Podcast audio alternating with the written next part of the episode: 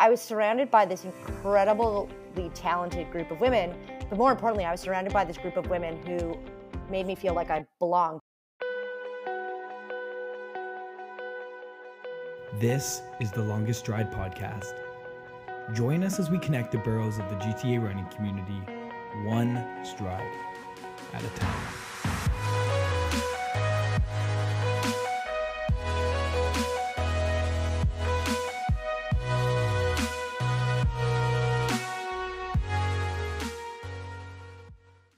Hey, this is Jonathan. And I'm Dre, and this is the Longest Stride podcast. Today we have a very, very, very special guest. Um, most of our guests are special, but we never had someone that's uh, so accomplished um, in a competitive space. Um, today on our podcast, um, I want to introduce um, the ultimate athlete. Uh, she's Ooh. yeah, no, right? She's the ultimate athlete. I know we can't go back from this, right? So, um, she's a Canadian competitive cyclist, duathlete, triathlete, and ultimate frisbee player. Um, all of that, most of all, a runner. This is why she's on the podcast. One of the reasons. Um, here's like a bit of her world stage accomplishments. So in 2013, it's called the Maccabi um, games in Israel uh, for a half marathon. She won gold in that, and then she took a few other gold in 2017 in the same event uh, for the 800, 1500 meters, and the 5,000 meter event. Um, just so you know, all that while she's a civil engineer, just the icing on the cake. And then the local stuff, we've obviously have Pan Am Games, um, she won bronze uh, when 2015 1500 meter Pan Am Games, and just any more accomplishments. And if we start rattling them off, it's it will just be like just stats. so uh, today we want to welcome Sasha Gollish. Hi, thanks for having me. So, Sasha, what a treat. Oh, my goodness. So, I feel like this is going to be a two part podcast. Let's talk about some of the things you do in community and then a whole other podcast on your accomplishments. We we do a, a teeny tiny bit of research before we have guests on because we like to sound like we know who you know kind of who we're talking to. But Sasha, my goodness, your your accomplishments like you are definitely I, you're probably one of the most decorated Canadian athletes in in running, which is absolutely fascinating. Thank you. Yeah, and you're also what I love about kind of I don't know if it's a Canadian thing or just with some you know professional athletes and, and elite runners, you have a full time job. So you are actually Dr. Sasha Gollish. But as my mother would say, I'm a fake doctor. So if anything happens to you, I can't save you. But if you need some wordsmithing, I gotcha. It's not medical doctor, but you're still a No. doctor. it's true. You went to a lot of school for that. You went to a lot of school. So one of the, one of the things, Sasha, we we usually do, and uh, you know, I, I think people kind of predict this every time I listen to podcasts, is talk about you know uh, running careers and you know how running got started. And we did um, we did this with Lindsay. We do this with with other runners. Um, I was reading up a little bit on on you know kind of how you started and um, you know, I think a lot is is said about you know you started really running at, at 30, but you kind of got started a little bit before that. Um, I think there was a story of running with uh, with your mom at like 12 for CIBC, right? I must have been younger than that because my brother is 12 years younger than Oh, me. Um, Oh, and so she wasn't running when she was eight, seven months. Okay, sorry. My mother was running when she was seven months Yeah. pregnant, but she was not running a 20 minute Wow. 5K when she was seven Mm. months Yeah. pregnant. But yeah, that's and, uh, and yeah, that's my start. that's amazing. And she has you to thank for that for that 20. You pushed her. Oh, Across the finish she line, but- still talks about the worst that that being the worst feeling she's ever had. Just you know, Oh man. Oh my goodness. So with that said, she wasn't like athletic runner or stuff growing up. she was. Eh, you know, it's it's. I think my mom would have been a really talented athlete. She had a father who didn't believe in sports, and so she was allowed to compete in the local high school meets, but school always had to come first, and so she wasn't allowed to pursue her athletic abilities. So the other side of the story is my mom is like maybe five feet tall, like she's a teeny tiny person, but she wanted to be a hurdler, which just doesn't work. And you know, given Can you?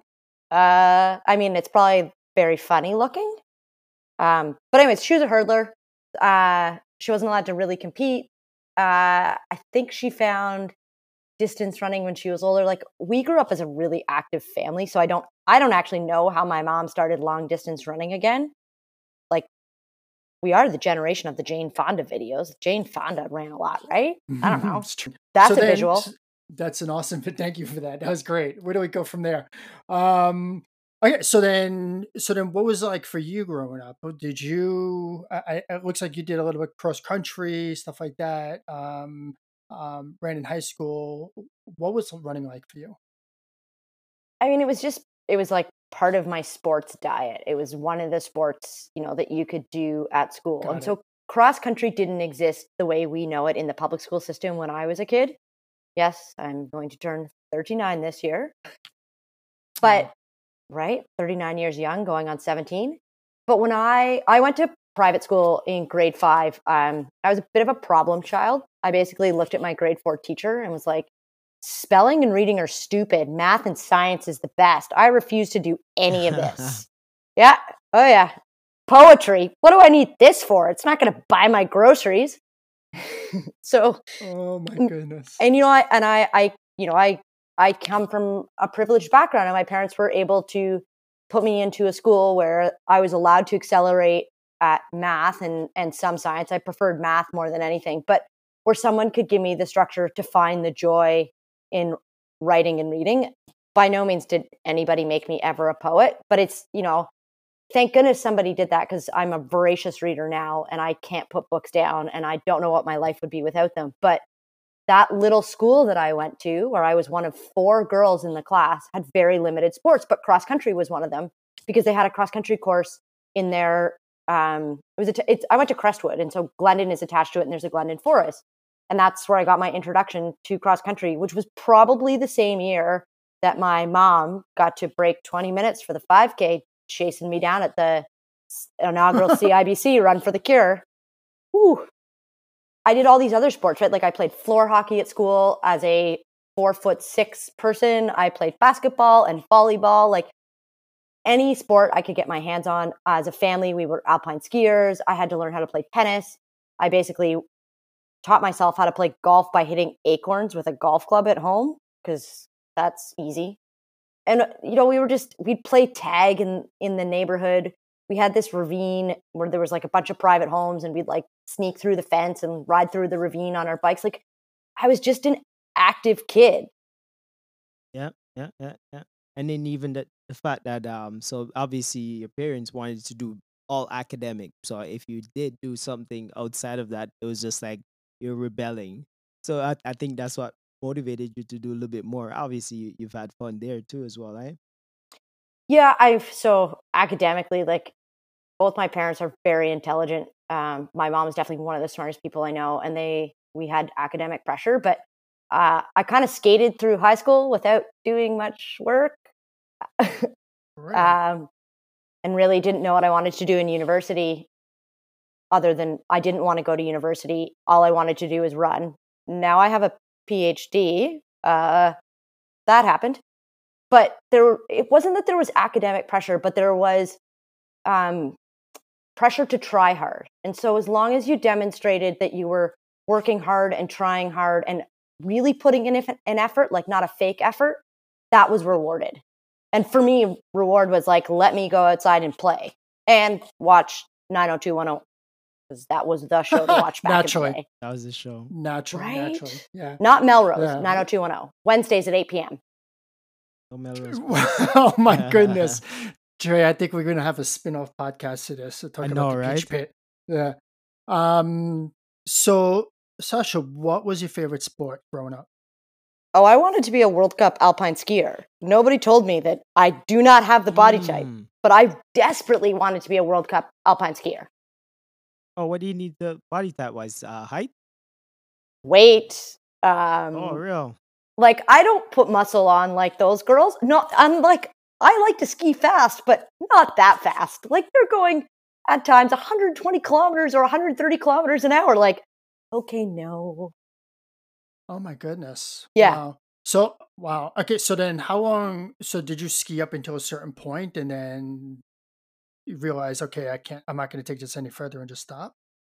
Um, yes and no. So when I was in grade 13, because again, uh, old lady legs here, uh, Lindsay too did grade 13. So when she and I did OAC, uh, basically my parents made me this deal. So I had a driver's license at that point. Um, my brother was 12 years younger than me. So he would have been five year, he was six years old. Remember this now? And I, and my sister was a competitive alpine skier. And it was like, you can race or you can coach and you don't have to go to school on Fridays and we'll talk to the school. And I was like, I get to ski three days a week and they're going to pay me money to do it. And I get to go to the chalet and have parties. Sign me up. So I quit ski racing when I was in OAC and I started ski coaching. And I guess I sort of let the dream go then, but I was like, well, maybe I'll become a World Cup alpine ski coach. Um, and I've I ski coached for almost 17 years after that, um, and really only quit the year before the Pan Am Games and miss it terribly. But and I still I didn't I don't alpine ski nearly as much as I used to, but it's still a huge part of my life. And like last year, I went to Park City with my parents. Like my dad's 70, my mom turned 66 this year. Like those moments of ripping around on a mountain with them are limited, and I will take every single one that I can get. Oh yeah. Yeah. And they're still going out. They're still out there skiing, right? Oh God, my parents are still working full time. It's amazing. They're rock oh, stars. Oh my goodness. They're rock stars. That's stars. amazing. Everyone's just like all around athletic, no matter how uh, you put it. And interesting enough, your alpine skiing helped you in um, several of the other um, sports to be on the world stage like that. Yeah, I think so. I think, you know, like David Epstein's book, Range, talks about specialization versus generalization. And alpine skiing really trains you to have a host of different muscle groups that you need to use. Like, you can't be a good alpine skier without a strong core. And, you know, a strong core really translates into running, whether it's, you know, through your hip flexors and, and drive, having strong glutes so that you're balanced when you're running, um, so that you get a strong push off. And I, you know, Reid Coolsaet too was an alpine skier. Like Madeleine Kelly was an alpine skier. There's a few of us that kind of did it. Um, you know, Emma Coburn, like world champion in uh, steeplechase. Like she lives in Crested Butte. Yeah, she was a soccer player, but for sure alpine skied. You know, I just there's not this one path to get to where you want to be. And you know, you could start out as a runner, and maybe you end up on the World Cup soccer team or you know some other sport like uh, nordic skiing which i'm now obsessed with. You know there's just there's a host of different things for people to do. You know running's the nice one where it's like oh I, I need a pair of shoes and nothing else and all of a sudden i'm part of this community that's fantastic But there's a trend there. i- i- you know, it's almost like you condition yourself without even knowing by doing skiing uh, because there's no much, uh, there isn't any impact really, but you're doing the cardio and the movement and also doing that in the cold. I think it, it didn't condition you to then, uh, as you said, get uh, stronger core, your glutes are firing, and if you turn, uh, start taking up running, it, it, it's that complement. yeah totally and again i think like pick any sport and you know you can tease Mhm. it apart and make it a complement i just happen to be obsessed with going really fast down a hill But uh, yeah, and Dre, I don't know. Like I've Mhm. seen people like you go watch the Olympics and people like Lindsey Vonn like barreling down, and next thing you know, they hit a rut and they're like into the side of the netting, and oh, I see it, and man. God knows what happens to them, right? So, like that's got to be somewhere in tear, Sasha, on like your ligaments and stuff like that. I know it builds strength and stuff like that, but there's also that like doesn't it like wear you down, wear your legs down? Maybe. I mean, I don't ski like that anymore by any means. And like, I'm pretty lazy when I put my downhill skis on. I'm definitely no Lindsey Vonn. Um, but there's something freeing about being in the mountains and For sure. letting gravity take over and losing yourself out there. And maybe for me too, it's that, you know, finding joy with my parents are definitely two of the most important people in my life. You know, like, Yeah, I see it. I Mm, totally it- see it. it's like a pastime thing to do anyhow then you Yeah. enjoy it so that that's a, a happy happy marriage kind of scenario it Yeah. into one yeah, you nailed it. Dre. Yeah. yeah no job, trying to get no really trying to get that big picture because i might have to um, pick up alpine skiing now or maybe nordic oh, skiing I'll teach you. I'm I can't teach you Oh, how to yeah? Nordic ski. I'm not good enough. But alpine skiing, I'll take you out any day. you got me down done Okay. okay it's already done um i snowboard but not that well but hey I'm game. Deal. Amazing. Jonathan, you're going to be the social media director for that. No, no, I'm taking pictures. You do not want to see me skate. No, no, that's what I mean. You're Yeah, the social media director for when I teach Dre. Perfect. I'm in. Yeah. Please. Oh my goodness. Hold I'm on. Let me already write this down. Yeah, this is gonna be awesome. ready. Ah, I knew there's a reason why we had you on this session. High school, high school. Uh, ran in high school. Did a little um tracks and cross country stuff like that. Started to feel like a little bit more competitive in high school, or was it still kind of doing your thing? I mean, I played six sports across every school year. So I would play field hockey as, along with cross country in the fall. In the winter, I always was on the Nordic ski team, uh, and I did swim team a couple times. I did ski team. I mean, that's a natural fit. Actually, I guess one winter I was on three teams because I did Nordic, downhill, and swim. And then in the spring, I would play. uh, This is hilarious. I would play water polo often uh, and track. There was no ultimate frisbee in high school. Uh, again, old lady legs. Uh, I would have played that as a spring sport for sure. So I like I always wanted to make OFSAA, and it was always a dream of mine to medal at OFSAA. And I I finished you know that bridesmaids fourth spot many times. Um, I loved it, and finishing up grade thirteen, like I picked the University of Toronto because my coach was there, and I didn't Yes. care what program I went into. Like I just wanted to run. So somewhere through high school, it got a little bit more competitive. By all means, I also was a typical high school student and had to be a little bit rebellious and a little bit like, I need a fake ID and go partying. Um, so that for sure impacted how competitive I was because I was like, I can't miss this party. I gotta go. I and I'll go to practice in the morning, but I gotta go to the party first. Amazing. Uh, I knew we get along. Uh, and then, and then, um, so how was University of Toronto? Did you run track there? I did, but it's where I fell out of love with the sport. Yeah. and. I like I probably just trained too hard too quick if I think about it. Um, thank goodness I was in school and had another outlet and another path. And so the the backstory, and I mentioned earlier, it must have been when my brother was six when I uh, was driving up north. When I was in OAC, my brother broke his femur, and my parents were away. And it was right around the time when you had to pick where you wanted to go to school and what you were doing. So all of those really formative, important guidance counselor appointments where someone probably should have said to me, Oh, you took all the maths and sciences? Let me tell you about engineering. I missed. And so I just picked arts and Ah, science, commerce at U of T and maybe Western because I'm Jewish and that's where all the Jews were going. And I was like, well, my Jewish friends are going to Huron. I guess I apply there. So Yeah. I didn't really go to school with any intent. And sort of around when I got injured, I learned all about engineering and realized that that was where I wanted to be. But I knew that U of T was too academically competitive for me to fit in. I was too much like my dad. And so I applied to the University of Western. And I knew it wasn't going to be the best fit for me running. But at that point in my life, I wanted running to take a back seat. It was always going to be like my think time and my space. But it was also sort of this defining moment of I am at some point going to have to have a profession. And I think I want to be an engineer. And if I don't, it still opens an inordinate number of doors to a variety of careers. For sure it does. Yeah, absolutely. S okay. Wow. That's So right, you young women. car- yeah. Everybody should go into engineering. Exactly. Um, it's not a, it's gender neutral. Uh, you shouldn't uh, steer away from not wanting to do the sports or the things. And I, and I'm happy that that didn't stop you at all. Yeah, and it's evident with um with all your accomplishments. And that right off the bat is, as you said, you had uh, a family that was very supportive.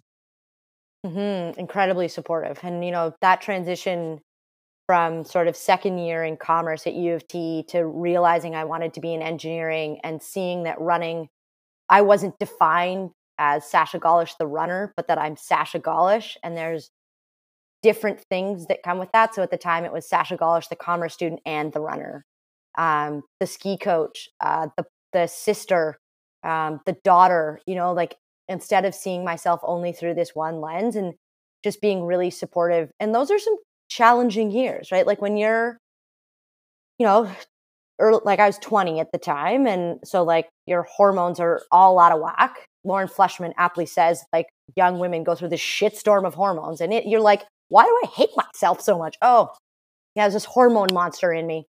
And if you can have the support to get through that, like my body changed, I hated how I looked, like you gain weight, it sucks. It's part of being a woman. Someone saying that to me made all the difference. It's like, oh, this is going to change. Great. I just have to be patient and stay active and find some other avenues in life to find joy. Okay, I can do this. Like, but not everybody has that, gets to have that conversation. And I'm very thankful that I did. Yeah, you saying it out loud, um, you know, brings it to light to someone might have been going through that now, even if they're not as competitive or even uh, or they're actually in or on a team. It's just saying it in general because there've been some recent stuff uh, from Nike's end where they've had a scenario where an athlete that were you know she was missing her period and stuff like that. So there's been some light on that um, kind of scenario where uh, it's not the same uh, you know body uh so they should uh, manage that accordingly or you know just having someone um that has gone through it just mention it at all because you know we kind of hush hush about that type of stuff because um you know just or just based on um what's popular uh, out there now people would not talk about it or it's uncomfortable to talk about but i'm happy you're able to just you know share that with everyone and then anyone that's listening able to take uh, a little bit from that well, and for you to talk about it too, right? Like it's it's uncomfortable to talk about as a young woman or even, you know, as a woman in general to be like, you know, to talk about your periods, but you know, getting the message out to young women that missing your period is not okay ever, that you mm.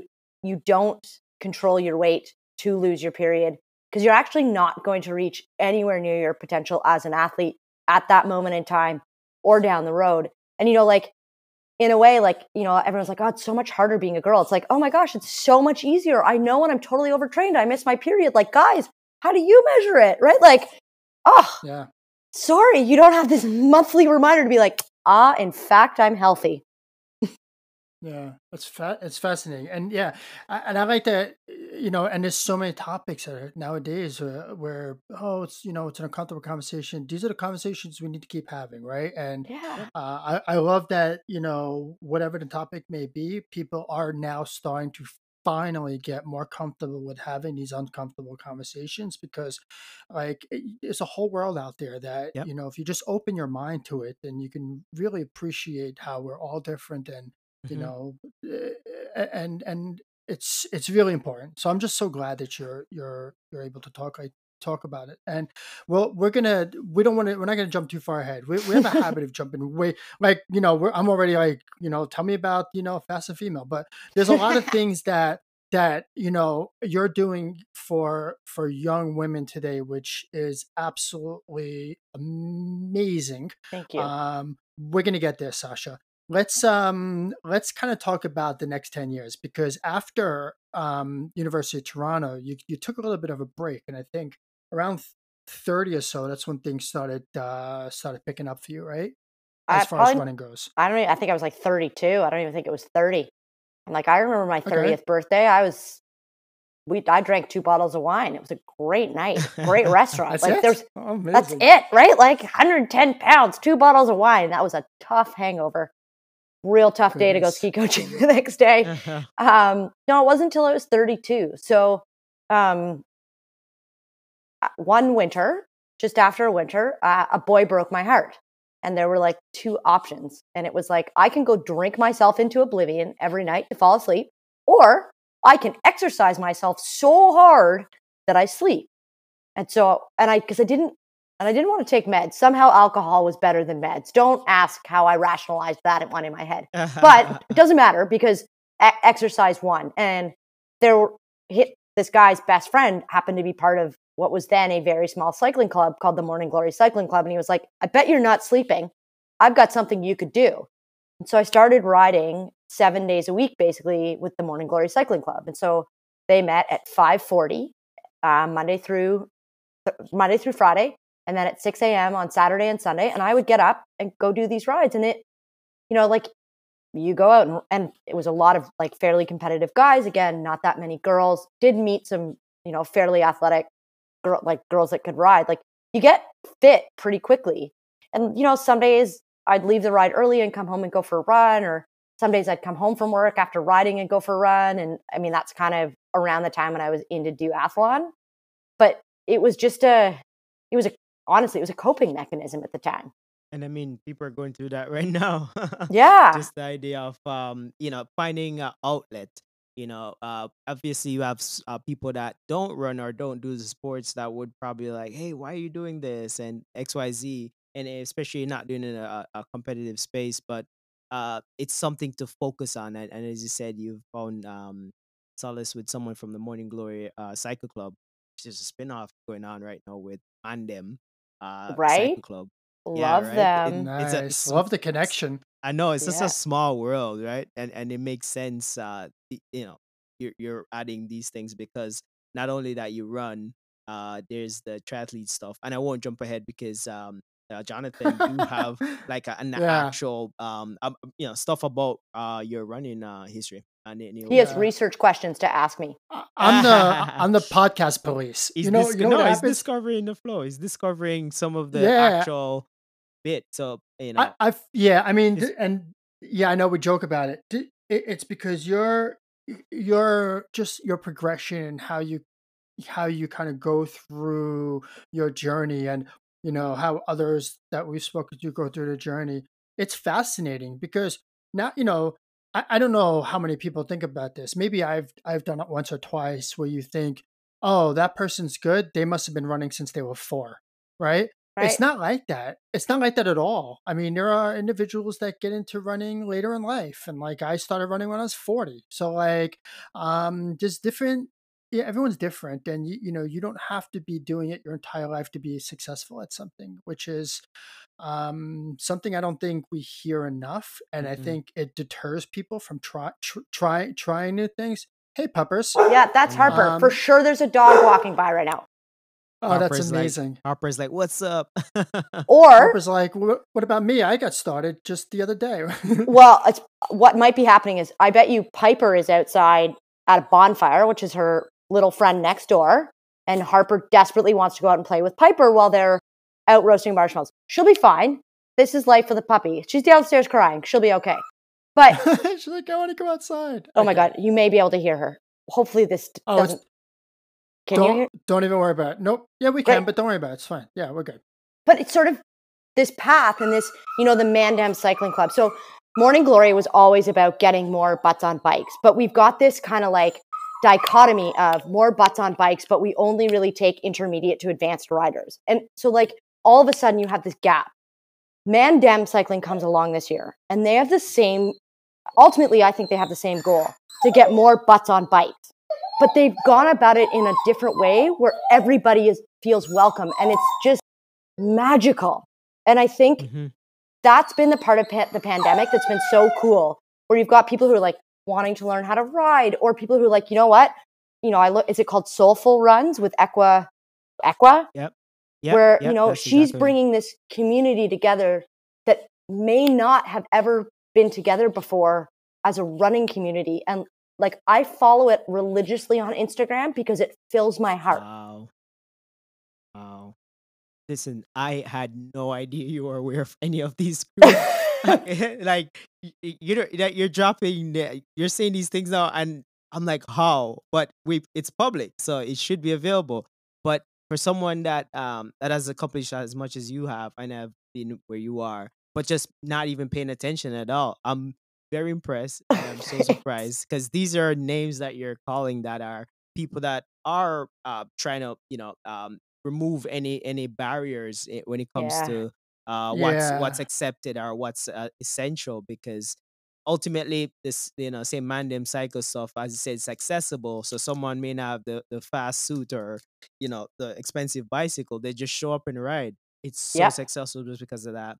It- and with soulful runs now that's another approach where it's not how fast ego or anything of the sort and then she'll put pose um, some questions that you you rethink what you thought of you know uh just just uh, having something meditative to do while you're running um but Yeah. yeah it, it, it's it's um you know they actually did it tonight at 6:30 and it's I can't believe you just mentioned that, but yeah, it's a big deal, big deal. And I know Equa personally. Yep.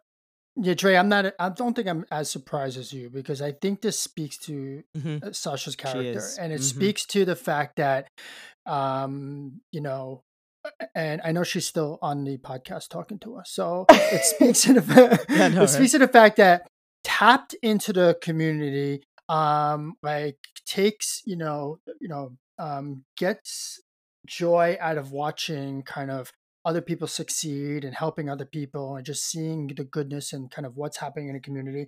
I think it comes through Sasha a lot in your blog posts and the things that you're you write about and the way you you kind of go about life. Um, it's you know that's why I'm not as surprised because as these things are kind of popping up in the in the community, whether it be running or cycling, it's all for the betterment of people and Yes, I, I feel like that's kind of where you are. Like that's as a that's dope. person, that's kind of who you are. And so sorry, I'm not surprised. That's dope. That's so dope. So, yeah. Um, but I'm just kidding. I'm also very surprised. That's awesome. Um okay, so so yeah, I mean, sorry to be prescriptive. So then like immediately after you um on the Dre is the the visionary, I'm the pres- prescriptive one. But when um when you started running again, did you like was it competitive at first or were you just kind of chill? Oh man, that's a great question. I, you know what? Like, who am I kidding? I am a total type A personality. You put a bib on me, and I want to crush every man, go. woman, kid, No dog, matter. Yep. no matter. Let's just want to win. Yeah. So, let's I mean, I was realistic about like where I was competitively at the time. Like, you know, especially coming off the bike, like you have these legs that feel like tree trunks. They don't run very well. Um, but they come around like you're fit, like you're you're cardiovascularly fit, like you have to figure out sharpness, right? And it's the same thing when I go back to biking now. I'm like, well, I'm cardio cardiovascularly fit, but man, I cannot propel this bike forward right now very well. Um, so somewhere in there, I went back. Oh, it's whoa, right? Hello, tree trunks moving forward. So I go back to the U of T track club that's like at the time definitely wasn't full of as many elite athletes as it is now. And so there's, you know, Mhm. this development community happening. And, you know, we got Gabriella Stafford in there and her little sister Lou. And like at the time, like Lou was faster than Gabriella and Gabriella was coming along. And then Madeleine Kelly was there um, Lizzie Whalen was coming back and forth from uh, Chapel Hill, NC State. You know, like I was surrounded by this incredibly talented group of women, but more importantly, I was surrounded by this group of women who made me feel like I belonged. So Jillian McCabe, who's you know sort of like a sub elite in the Toronto area, was involved with the Lululemon community and run community, and still is, I should say. Um, she's a wonderful runner. Her and Sarah Katz really made me feel like I belonged there and it brought out this desire to want to come to practice more. So I would, you know, ride morning glory in the morning and then go to practice in the evening and in the middle of the day, go to my day job. It's fine. It's what you do, right? Mhm. Not everyone. That's awesome. Not everyone. no, no, not everyone. Like I for sure have an exercise addiction, but I, you know, manage it well. I had with food. I eat all the food all the time. Mm.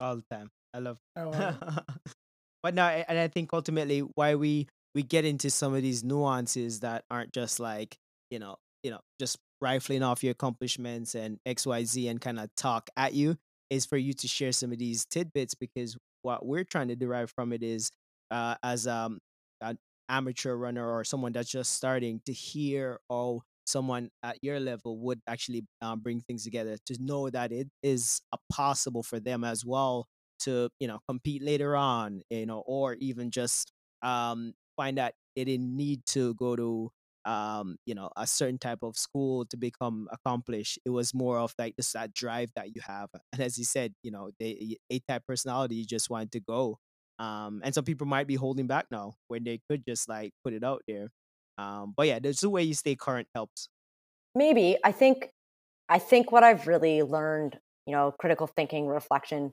is this sense of belonging. And if you look at all of, you know, I don't follow the men's running as much, and I'm sure it's the same, or maybe not, doesn't matter. But if you look at all of the top women in the world, they all have incredible running and training groups where they feel like they belong.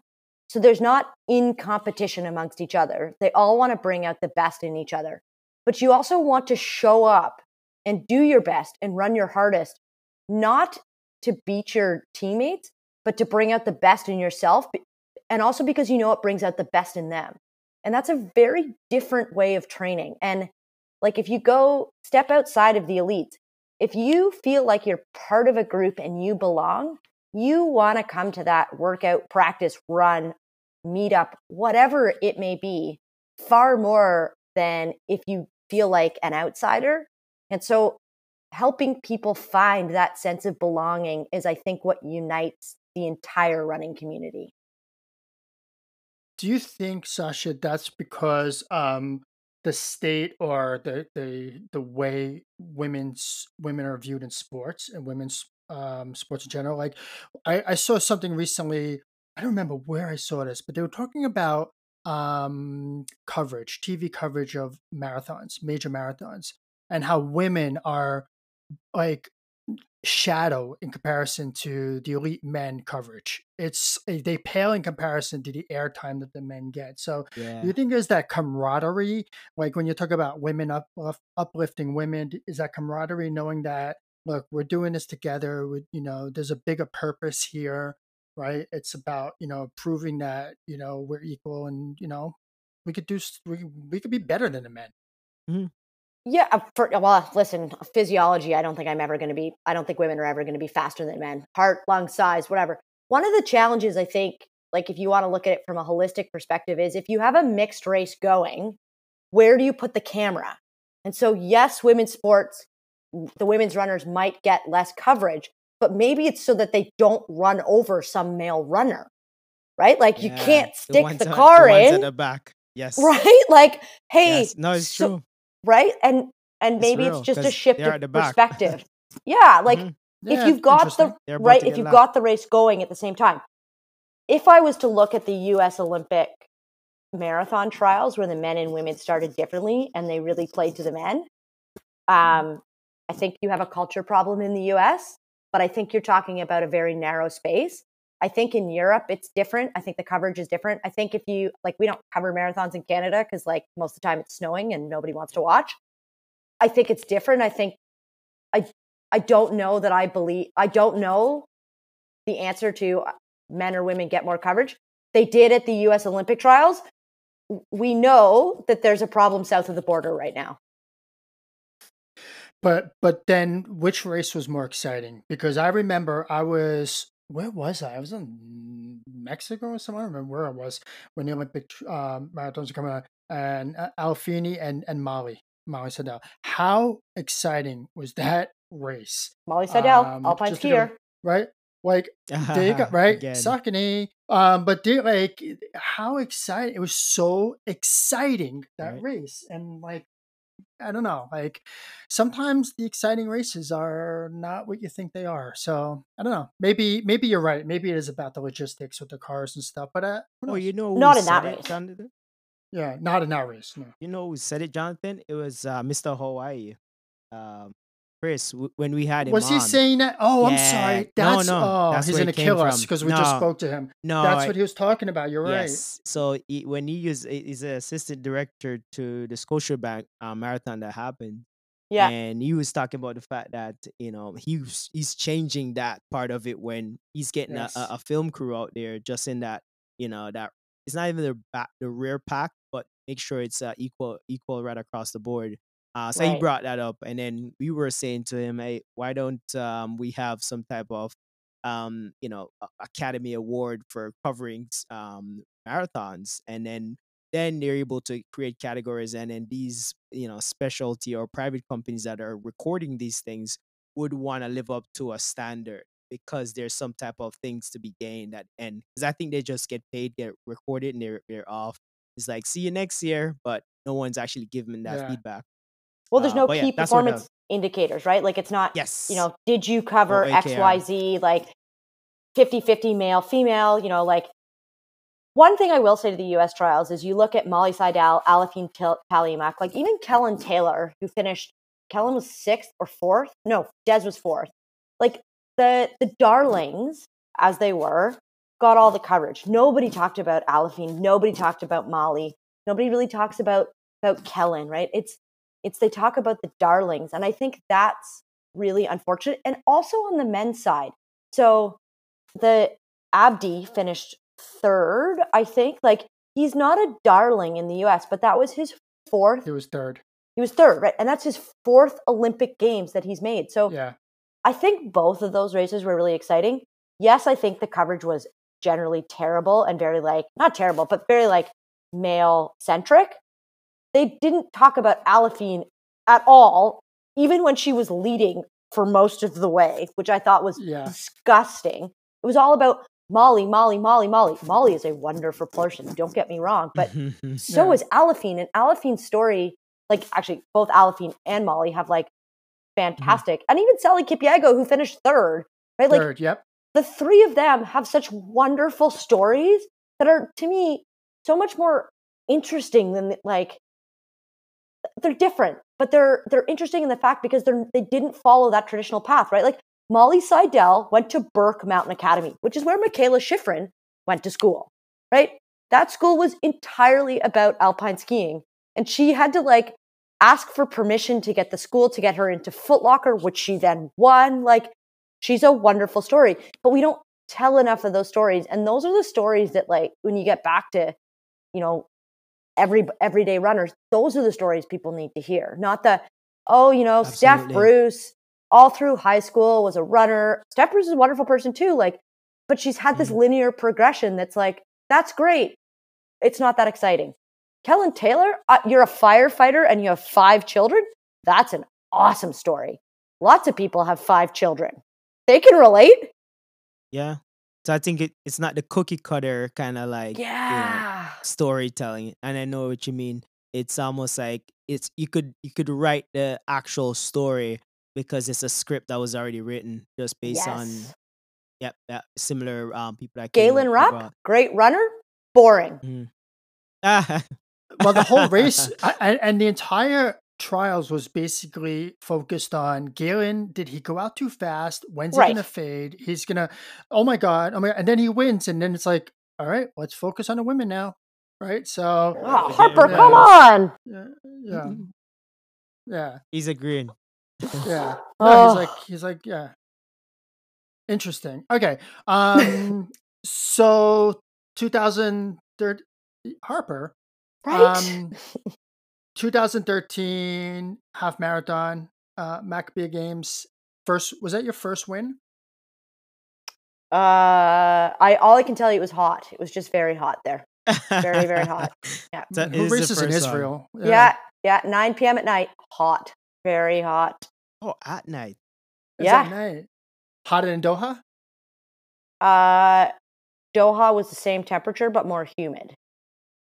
So So oh. let me say that Israel was probably 75 or 80% humidity, and Doha was between 87 and like 92. So, like, apples to apples here. But Yeah. that's gross. and I only had to run half the distance, so it was way easier. Oh, it's half. Oh yeah, just a half. Right? it's Okay, only half marathon. So- it's fine. So was that the first time winning a race? Like your first win? Oh, gosh. What else? Uh, no, because I had won duathlon championships that year too. Um, I was Oh, okay, bike racing that that year as well. So I finished third in the first ever bike race I did. Hitting, hearing carbon fiber hit the deck in the first bike race I ever did. I was like, this is not for me. I got to go to work on Monday. No, thank you. Now, also, don't break my bike. Who's going to buy the next one? Um, it. my my bike racing career was short lived. Uh, I did well at Paris to Ancaster that year. So um, Paris to Ancaster is this like really cool point to point bike race that's modeled after Paris Hamilton. Roubaix, and there's like these mud chutes and all these other fun things. So I think I finished in like the top 15 or something, which was like Okay. starting at the back. It was pretty cool. Um, yeah, so I was having, I was starting to have some success for sure, and definitely in the mindset of putting myself out there. Um, duathlon was where I was really finding success. So Maccabee that summer wasn't just a half marathon, right? It was the Maccabee woman competition. So you did a bike race, a half marathon, uh, a swim marathon. I didn't drown. I'm still here talking to you, and a triathlon, which was obviously like the sum of them together. um, over the course of nine days. It is to date the hardest thing I've ever done. Really? Oh my gosh. Well, because Israel, hot. Um, Yeah. You know, lots of, you know, physically, lots of physical output. You know, like they're fine, they're shorter races, like it's not Tour de France, but um, the intensity of them is so high and the heat and humidity and the toll that that takes on your body, like it was really challenging. I won that. That was actually really, really cool because you have to go like Israel obviously wants their people to win. And so they kept trying to disqualify me and not let me win. So lots of tears shed, but I eventually got the really big trophy. So that's all that mattered. But they didn't they know you were in a tribe? Oh, everybody's part of the tribe. Everybody's part of the tribe there, but I'm not super tribe, right? Like if you're, well, I'm not, I'm not Israeli. Yeah. I'm not You're super not a card card carrying tribe member, yeah. Exactly. Yeah. Yeah. Okay. No, that's good. um that, this is amazing. I love this conversation. Um and then sporting life was same year, right? It was like right after. oh yeah, that that was before actually. That was pretty funny. So my boyfriend, Was it before? yeah, because it it's Mother's Day. So is Israel was July, um, Mother's Day sporting Oh. life race. My boyfriend Raul drives up to this bike race where it's basically snowing and he's freezing. Um, I don't bring a phone downtown. Like I basically am like, oh, I'm gonna run this race and then I'm gonna like run home. Like Find you. yeah, no, no, like it'll be a great day. I don't need a phone. I don't need a subway token. Like I'm fine. Don't have any extra clothes. So like start sporting life, win. They're like, you have to stay for the podium. I was like, I don't have any clothes or a subway token. Like I'm planning to run home. And they're like, yeah, like I'm done. but the podium. I'm gotta- like, but I, but clothes. Anyways, Yeah, no, right. That's Yeah. so funny. It's amazing. so I didn't talk to him for like six hours. He's like, where have you been? I was like, so turns out I won the race and I had to stay for awards. And then I had to get home. And he was like, I froze at my race. I'm like, that's nice. I won sporting life. That's awesome. Like you never even thought of what you'd do afterwards, if even if you did win. But like you won, and you're like, okay, I'm stuck out here now. I'm So- stuck and I'm and cold. I know. No, you have to wait till everyone finishes, and then or most people finish, and Yeah. the actual ceremony is started, and it, then you're literally like not having someone right there, and you have no phone or nothing. Like, Nothing. I had nothing.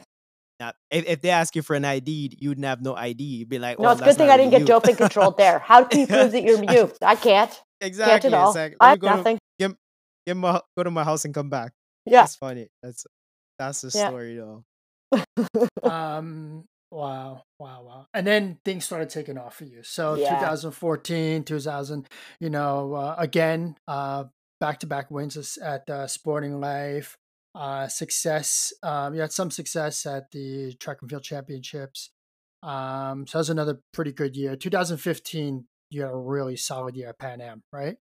Well, 2014 was when I made the decision, and I shouldn't say when I. Uh, 2014, that summer, um, uh, you know, like yes, I, well, I ultimately made the decision to stop working at that point. So Okay. early in the story, I talk about my mom um, and her influence on me. So my mom is the hardest working person that I know. So my mom still has two jobs. She's the vice dean of the medical school, and she is a anesthesiologist at St. Mike.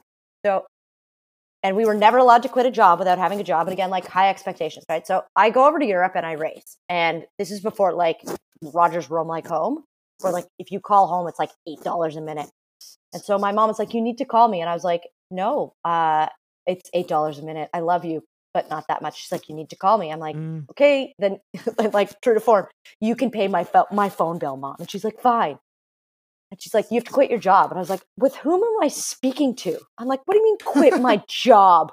She's like, "You have to quit your job and just run." I was like, "Absolutely not, mom. Like, no chance. I have this awesome engineering job. I love who I work with. Like, no way." And I was like, "But let me get on a plane and I'll think about it," which I did not do because the only thing I do on airplanes is watch children's movies. So after 10 hours of children's movies on the way home from Europe, I hadn't thought about it at all. Um, but my boss walked into my office and was like, "You have two options. You can quit, or I'm firing you." And I was like, "What?" He's like, "He's like, you have to go run. Like, I will pay your benefits and I will give you part time work, but you can't stay." And I was like, "You need to get out of my office because I am going to start crying." And I basically worked for the the cast of Prison Break. Like they're all six foot four, six foot five, like big football guys. So like you can imagine like little me being like, you need to leave. I'm gonna cry. And he was like, Well, you can't cry on me. Of course I'm leaving. So like amicably, I left that job to pursue a full time running career at the time. And then got bored. So I started my PhD, which actually was what led into the Pan Am Games. So I, same coach as high school that I went to U of T for, is still at U of T. This is who I want to train with. So I need something to do with my spare time. So I'm like, I'm going to do a PhD so that I can run for the track and field team because that's what normal people do, right? So I enroll in my engineering education PhD starting January 2015 because I knew it would open the doors to competing in the CIS indoor track and field season, which I wanted to use as a springboard to the outdoor track and field season. And Got like it. everybody knows that that's, you know, my the first success that I had, but you know, I really credit it to that CIS indoor season. You know, like I went to the CIS championships. Carl Georgevski, head coach, sits me down before him and was like, We need to win this overall banner. I was like, Great, just tell me what I need to do. And he was like, Well, do you think you could run all of the middle distance events? And I was like, Yeah, why not? Like, I'll just try and score as many points as I can. And in that, you know, three, two and a half, three day meet, whatever you want to call it, right? Like, including the four by eight, I medaled in five events. And Yes, huge. it was and it, it was a it's a huge sense of personal accomplishment and not Yeah. just because we got all those points um, for the team but only men had really attempted to do that before right there had been no women who stepped up and said i'm going to run the 600 the 1000 the 1500 and the 3000 and the 4x8 and i will be the alternate for the 4x4 if you need me my speed's not great but should you need me i'll be there and it was you know competing with my teammates there and watching all of us rise together. You know, Equa won a medal in the weight throw, which, you know, she's not doing so much now with her soulful runs. She's become a distance runner. I like to tease her all the time. Uh-huh. But, you know, that that moment to me, like that's one of those ones I will for sure carry forward. And not the standing on the podiums, but the standing with the team holding the banner. And that sense of accomplishment of all of us coming together and rising up to to be the very best that we could be in those moments. Mhm. And they all went to party, and me as old lady legs was like, I'm gonna go have a piece of chocolate cake and a glass of red wine and go to bed. Oh my goodness, that's amazing. And then, a- a result of that, 2015 CIS Female Athlete of the Year Yeah. track events. Yeah. So that was decision to quit your job to um, pursue the running. Yeah, good decision. Great decision. I mean, had the Yeah, time of my life. decision. Like, forget the races, like the training and the process and the friends that I made that year. Like, those are some of my best friends in life now. That's amazing. So yeah, no, that's that's that's amazing. Um, and then 2000, what else was there? Um, oh, and then 2015, uh, top eight academical uh, Canadians. You were named by uh, by CIS. Is that the same thing that we just mentioned? No, so I was it's a totally different thing. Yeah, so the top eight is one male and one female from each of the the competing jurisdictions. I can't remember what they're called. So like um OUA, the West one, the East one, uh, and Quebec. So they pick one male and one female across all sport um, to to get this academic athlete award. So it's it's the student that performs the best both acad- academically and athletically. So I just want you to picture that Beth Ali calls me and is like, "You've won this," and I was like, "You've made a mistake, right?" Like, I it's funny. I'm not your academic. She's like, "I'm not kidding," and I was like, "What are you talking? Like, I'm whatever." So then I this email goes out to to me, um, and they're like, and I sent it to my parents. I was like, "Look." We don't have to go to this. Like, it's a long drive to Ottawa. I know you guys have really busy schedules. My mom was like, Of course, we're going to meet the governor general. Like, what what are you thinking? And I was like, I don't know, is this this a big deal? And my mom was like, Yes, Sasha, this is in fact a big deal. So we it was really cool to go up with my whole family um, to meet the governor general and accept this award with these seven other incredible individuals. My goodness, Yeah. that is a big deal, Sasha. I, I just so love you when they know. put it together. She's just like, "Hey, where's my phone? Can I go home now?" that is hysterical. Oh, yeah. Um, we're we're just rolling through it because the hits just keep keep on coming. People, 2016, Sasha conquers United States, goes to Indianapolis, oh, yeah. wins the monumental half marathon, setting a course record 111.07. Stop. Record. Seriously, Sasha. You just you weren't done conquering Canada. You're like, I'm going to the States and I'm gonna take over their courses as well. Yeah. And Amazing. left my laptop in security What? And- started started my PhD comprehensive exams that Monday without my laptop. Oh yeah. Epic. Yeah. So this is super what high, about you, Sasha. super low. Yeah. But the best part was I actually didn't realize until like late Sunday night. I was like, okay, I got to get my screens ready for tomorrow. I've got a five day take home exam. It's been a very exciting weekend, but back to reality. And I was like, oh my God, where's my laptop? And I was like, not, it's not here. It came home. We're recording on it now. Life is good. I passed my comprehensives, like barely, but I passed my comprehensives. Mm-hmm. Mazel tov. Amazing. Wow. Okay. I you know, I feel like if we go through everything here, it's gonna be a two and a half hour podcast. yeah, we don't need to do that. Like my, like Like, oh my god. I wanna let's fast forward because you are an incredible athlete, okay? We we we get the picture, okay? what I do what I what I do want to know, Sasha, is you you've dabbled in in long distance. You've you've dabbled in um it's funny because I'm I'm looking up, I'm like, tell me about Hey Siri, tell me about Sasha's like marathon times. She's like, Terrible. oh, it's gonna take a it's gonna take a moment. So so you're you're it's so it's such a an interesting interesting thing because my goodness are you an accomplished you know short mid distance uh, runner and then you're only recorded kind of marathon time was during a training run it seems no, no, I've got the one Um, from Houston. I finished houston, Houston. sorry yes That's oh okay. my I did goodness, it's actually Houston. finally cross a finish line. Come on. thank god sasha oh, Right? this would have been a totally different podcast okay so when was houston houston was January 2019.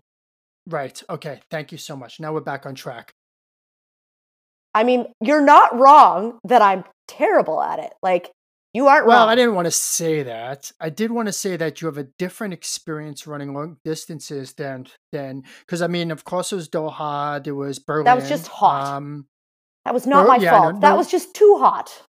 I I know, I know. Uh, the, yeah, uh, but and then Berlin was a, a different thing. I didn't understand the Berlin thing. I was trying to read up on what happened to Berlin, but that, I didn't really understand. There's a car horn involved, and Listen, something. at the end of the day, no one's going to understand, and I think that's okay. Yeah. Like I don't really know what happened. It it didn't. Let's just say it didn't go to plan, like most people. You know, like I had some form of an explosion, and my legs didn't want to go any further, and lots of people can relate to that. Like, there's Mm. no. I'm not making any excuses for it. I'm just saying, like, you know, like many other people, like, oh, I hit my limit that day, and I really fell down. and this is what I really I love about talking to you about this stuff is that, like, you know, you don't, you don't. This is what it is. This is what happened. It's gonna happen to you. It probably already did. You know, you roll with it, and then you pick yourself up, and then you run Houston, and then you have a different experience. Yeah, You know, that's what. That's really what. You know, it's a metaphor for life, right? so it's really what it's all about. So I, I appreciate. Uh, I appreciate that. Listen, I'm not done with the marathon, but I am taking a break from it. Like, I need Yeah. to, like, not put it away, but just. I, wa- so, COVID, right? Like things you miss. Mm. I miss the Yeah. track so much it hurts. So I didn't get a 2019 track season because I broke my foot um, warming up for the, the Canadian 10K championships last year in Ottawa. Like, pick the Oh, farthest point on the course that you could warming up. That's where I broke my foot. It's a lovely walk home. Um, so I missed track season last year too. So it was just, and then this happens. Like, I like, and it was a good reminder of like, chase the things that you love in life. And if that's what you love, like, go play. Yeah. Love it. Um, you did take a little bit of a break. Oh yeah, wiped Um, out huge. Woo. You needed to find your mojo, as you said it in your blog Yeah. post, right? Yep. Yeah. And then So- you go to go ahead, please. No, I don't mean to jump Well, ahead. Go ahead. What I was gonna say is, so I went through like massive mental burnout then. So um, I took one day off after my PhD and then went immediately back to work. And, wow. you know, I work at U of T and there's a lot of pressure to perform there and to, in a sense, pretend that you're okay. And a PhD is a big body of work. And I remember being like, I defended on a Thursday. I came, or maybe I defended on a Wednesday. We had a really nice celebration in my parents' backyard.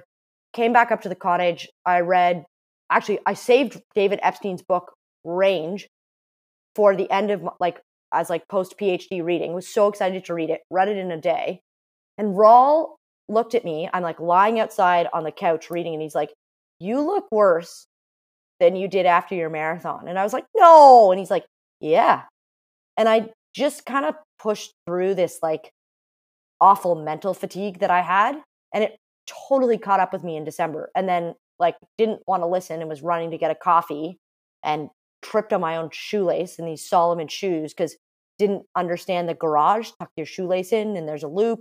Anyways, I smashed my hip off the ground so hard and like I couldn't like I forget running. I could barely walk. I'm like trying to get off the airplane because I did it in Vancouver. And the flight attendant was like, Would you like a wheelchair? And I was like, No, I'm fine. She's like, You're not fine.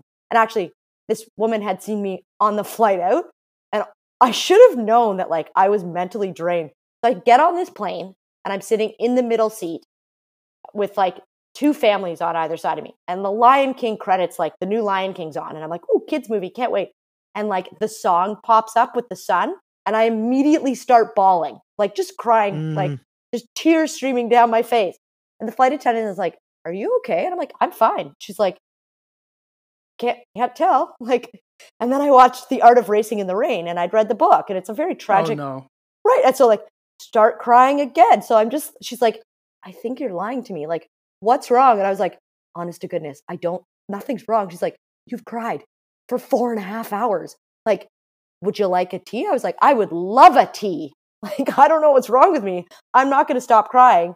But I was just completely mentally burnt out. Like, I was working as a sessional instructor in like two really demanding courses, and I was training full time. And, you know, like, my partner has, like, I've got three stepkids at home. Like, it's busy. And I didn't take care of myself. And it just caught up with me. And I didn't want to listen. So my Salomon running shoes were like, You don't want to listen?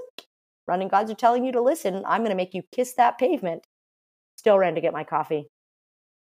Yeah, coffee's delicious.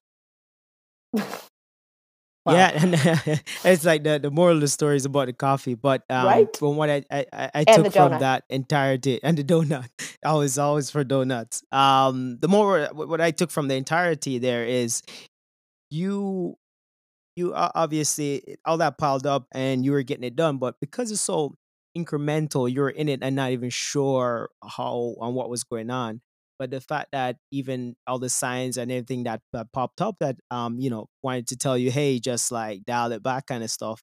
No, yeah, like I'm at the top of my game. I'm still going. So I think ultimately it's like um this, as you said, the, the trip um let you realize when that that burnout hit. But do you have any advice uh, on you know where even where earlier in that that you've noticed something that wasn't right maybe you haven't noticed and you were just working through it you know um kind of scenario for someone else that could recognize a sign before even you have the trip sure it's you know wait which trip do you mean the trip like that she uh, took on a plane or that she I mean, fell that's but they're, fell. they're both the yeah. same right i'm on a trip mm-hmm, where i mm-hmm. trip like yeah. it's metaphorical yeah, yeah, yeah, it's a pun sorry sorry it's sorry. good no, no, no. so um, I've studied a lot of Brené Brown's work, and I actually posted this as a tweet as the other day. And it's, I think at the time I was trying to wear busyness as a badge of honor.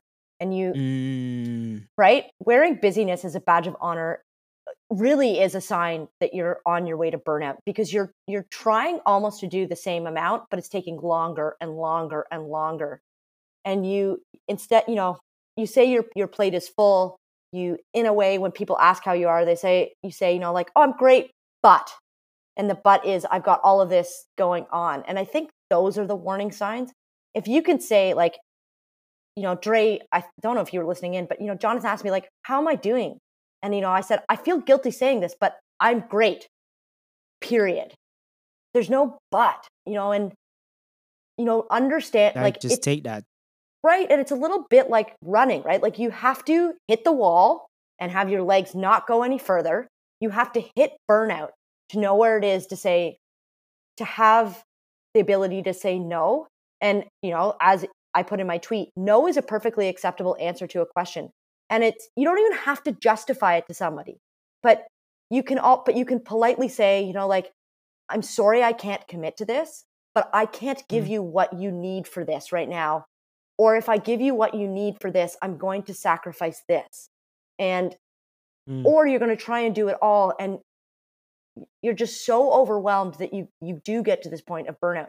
And I think unhappiness is the trigger is you're doing things mm-hmm. that you find that in your life should bring you joy, but you're kind of have this like low level creep of unhappiness. And it, it eventually catches up with you.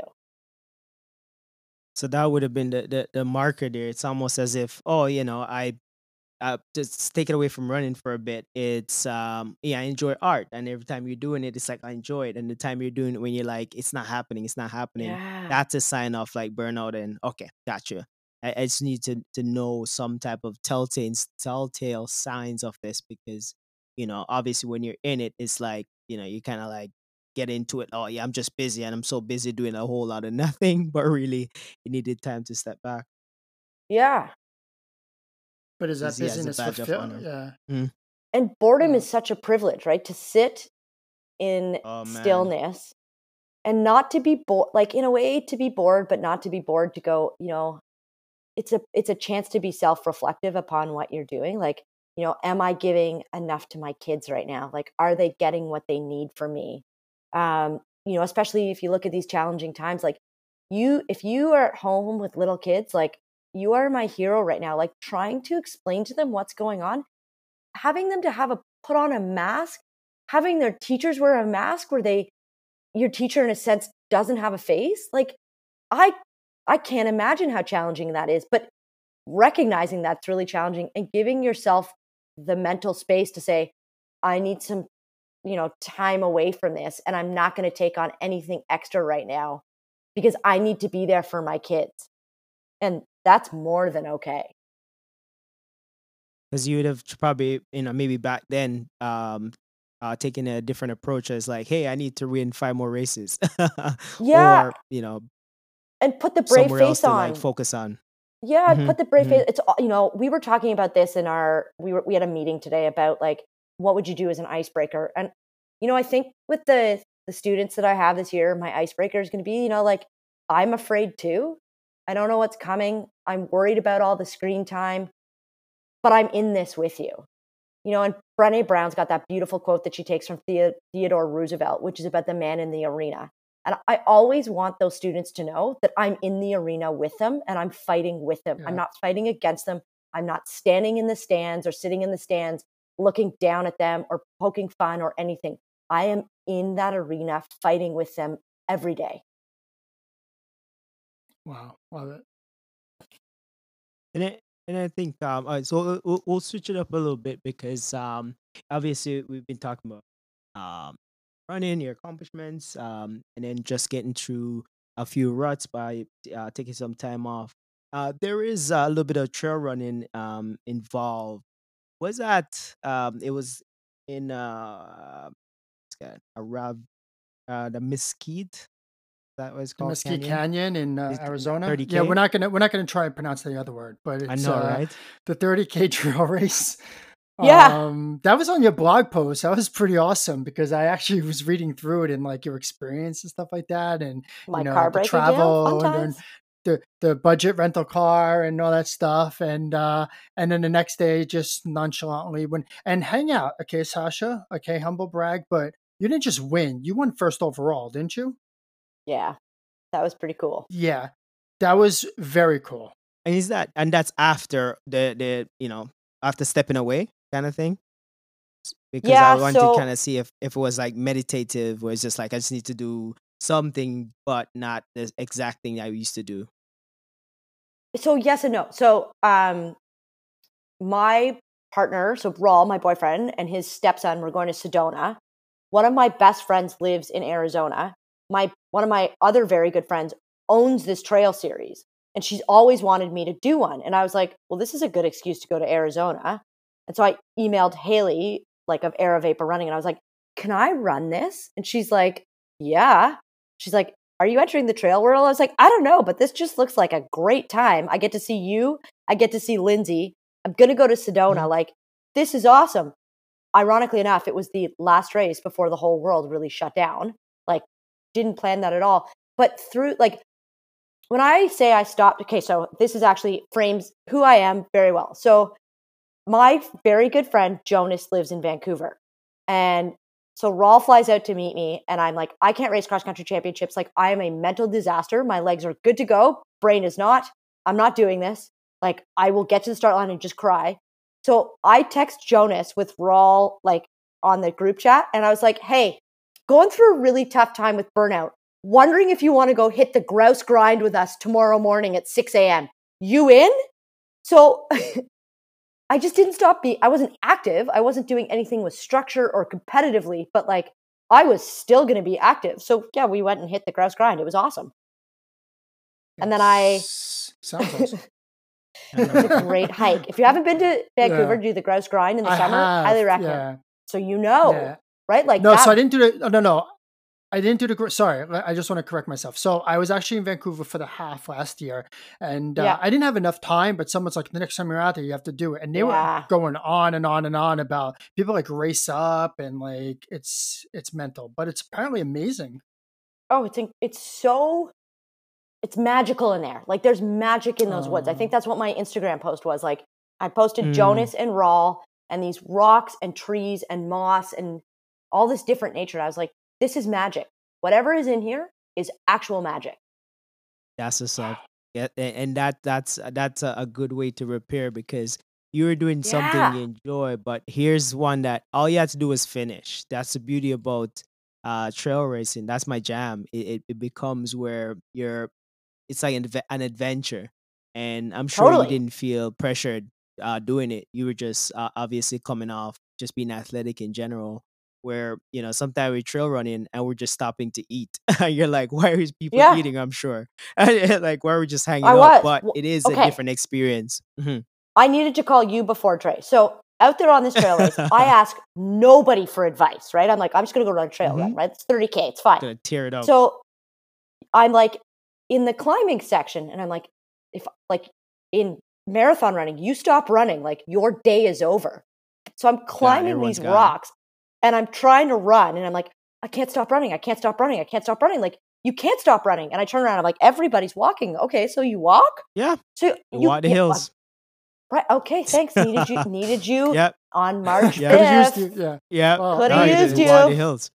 Yeah. You, power hike the hills, and then you save save the legs up top. When you're up top, you're coming down. But that's the beauty about, about it. You have a cutoff time, and no matter how you get over that, just take your time and get it through and um, I'm sure obviously applying uh, what you've uh, built up before all that made you um, accomplish it and become you know uh, became first place in the in overall race but you did enjoy it. If you're mentioning the scenery you know oh, the rocks yeah. or even watching out for roots it was it was probably like just feel like you're playing. Totally. That's exactly what it, it was it was it was a playground. It was totally a playground.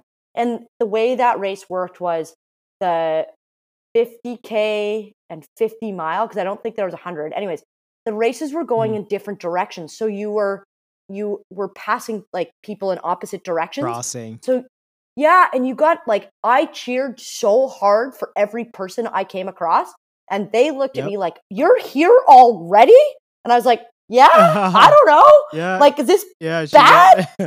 yeah, yeah, what? no, right." Yeah, no, I, I'm sure you're just running too, not necessarily even looking behind. you just like, oh, let me just go. Um, but yeah, yeah it, it is such a, a magical thing because even they're probably like, what, you cheering? Usually cheer on the, the trail, but it's such a, a, a thing where it's just you. So I'm sure you're out there, where like, there's no one around, and you're just going, right? There's no, there's no one on the sidelines. You might find that there's a station, but you know, a lion, Jonathan a has one coming up. Yeah. Mm-hmm. yeah, I know, right? But the views, that's, that's why we do it. Oh, the views. So good. Sedona's gorgeous. The Red Rock. Oh my goodness. Right? It's beautiful out there. Yeah. It, that's not what Yeah. does a trail go through there or no? The race didn't go through there. The race was um. White Got it. Tank Mountain, like just outside of Phoenix, and then I drove up to Sedona after. And actually, um, I, I also always get my hair cut in Phoenix because my favorite hairdresser lives there. So I got my hair cut just before COVID happened. It was the greatest thing. So shallow and so true. Hold on. Yeah, no, okay, right? let's okay, we're tapping into another side of your character here. Do you Dun, do you dun. fly hold on, hold on, hold on. People pause. Do you fly to Arizona to get your haircut? No, like I fly to year. Arizona No. to see to see Lindsay. And then you hair happen to be there and Oh, then yeah. get your haircut. Okay. Yeah, Okay. that's true.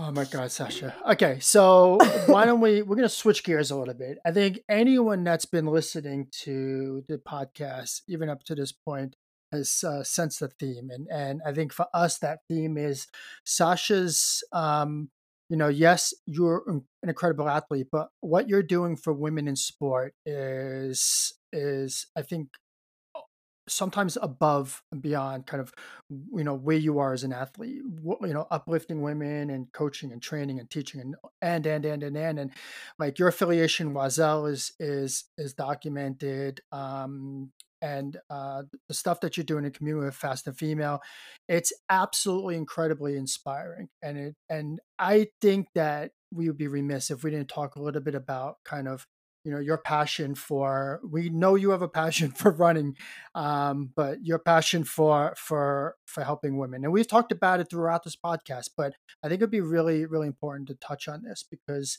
it's a wonderful thing that that we're watching you do in the running community especially for women Yeah, so I actually got involved with Fast and Female through alpine skiing. So they early days, um, I think back in 2007, I was invited to be a Fast and Female ambassador as part of an alpine ski event when I was a coach up in Collingwood, and I just instantly had this relationship with Chandra, who is the co-founder along with Keegan Randall, and you know I stayed involved with the organization forever, like throughout you know its its growth. And you know they you know they're they just want to get more girls in sport right? And um you know they recognize how challenging it can be you know socioeconomically culturally um peer pressure and just trying to overcome those things. And i think you know they're they're making some incredible headway and it's been really amazing to be you know i'm such a small part of that organization and you know i absolutely celebrate the women who sit at the helm and, and really make the big magic happen but it is this collection of athlete um, that inspire and now it's actually they're you know they're getting like they're taking the elite athlete but i really push for them to be like please pretty please bring in the athlete that is like almost the elite like it's basically the sub elite but they're doing something else in the way that you know they can see that they can have it all. And so even if they go and pursue whatever academic or professional career like maybe that's also the athlete that e- like that person that ends up as the elite athlete. And we've had more of those people come in which has been so wonderful and you know I- i just think anyone can come from anywhere and opening all of those doors to people and showing them all of the various options is only going to make you know our country have better athletes but also just better people. So it's been so much fun to stay a part of that. Yeah, and and uh, from even just uh, continuing what you're saying there, do you think brands even support uh, or even they're moving the needle when it comes to um, you know uh, celebrating female athletes? Yeah, and you know, it's been really great to be part of the Oiselle family and community and, and see what they're doing in sport. And I see a lot of parallels between Oiselle and Fast and Female. But, you know, there's a lot of criticism out there for Nike. And, you know, we all we all make mistakes and and that's okay. But you know, the, the big brands too are doing some really wonderful things for women in sport. Like the Serena Williams story in tennis is is quite a powerful one. Naomi Osaka in tennis, that is Yes. an absolutely powerful, outstanding, wonderful story. Um, and I think all of the brands are are trying to figure out how to be better and how to do better for women's sport. We have a lot of hurdles to overcome, things aren't going to change overnight. Um, people are going to continue to make mistakes. People are going to continue to say the wrong thing. I, I think if we can come at it with a lens of kindness and say, you know, politely say to them, you know, I, calling someone up as opposed to calling someone out, like, I think this was your intention. Unfortunately, it's been viewed this way instead. Can we have a conversation about it as opposed to just pointing the finger? Because when we point the finger, the conversation's over and everybody loses. But if we can have this really important call up conversation where we say, maybe this didn't really get viewed the way you want it to be. And, you know, maybe you made a mistake here and maybe we made a mistake in how we interpreted it. But don't we all just want it to be better? And they do too want it to be better. So I think there's a huge movement to have more professional women women's sport. Like we're actually quite fortunate in the running community. Like women have been paid the same amount of men for a really long time. Like you know, like New York Roadrunners were probably at the helm of that, but the world majors were for sure at the helm of that. World majors won't let dopers yeah. in. Like they are at the center of making sport, like within their little sphere, better that everybody can learn from. Yeah. Yeah. And then you look at the work that like Megan Rapinoe is doing, right? Um, yeah. Um, Rapinoe, sorry. Like, like it's it, and it seems like in certain sports, it's this you, you have to battle. They're like fighting yeah. tooth and nail just to get the attention that you know they rightfully deserve. And um, it's we. I think you're right. I think in running we are fortunate um, other sports, I think they're they're struggling a little bit, and um, and and you know it's and I've seen so many different angles on this, and you know someone made a comment, well, you don't pull in the money that you know like in the WNBA that NBA does. It's like, should that even matter? Like, should that matter at all? Like, should it matter? So I don't know. It's a very it's a very interesting conversation that I, I don't know. I I think how hard would it be to fix? But I don't oh know. Maybe you know, I don't know. Yeah, at the end of it all, you could imagine some of the owners, you know, back then. I, have seen a 30 30 uh, documentary on uh, something similar where the women's soccer uh, didn't exist in the US and it was because no one was watching it. So the owners right. that own the organizations and the team then um, that still lingers even if they don't on the team now. It's like how much uh, viewership and coverage can um, you know this uh, our gap does it fill. So you know at the end of it, uh, money money talks. But yeah, yep. for them, unfortunately, if um, they realize like okay, well here's another um, group of individuals that could benefit um, both ways, uh, being able to be part of the sports, you know, from the sizing of clothing yeah. to you know what's being seen in the media but i yeah so it's a old people that are uh, are were, were gatekeepers um started yeah. this influence or you know lack of influence then it actually is petered down now to um even 2020 so we, we you know we're still having this conversation right now right yeah. Um, but yeah, they're, they're not going to gain from it. They haven't set up a structure in order to to support this. Um, and and this is why what you're doing, um, Sasha, is important because uh, we could just brush over it you know? As as a male right. we might not just see that just because you know uh no reason. We we, we never no one told us no one mentioned it no one brought it up. Yeah.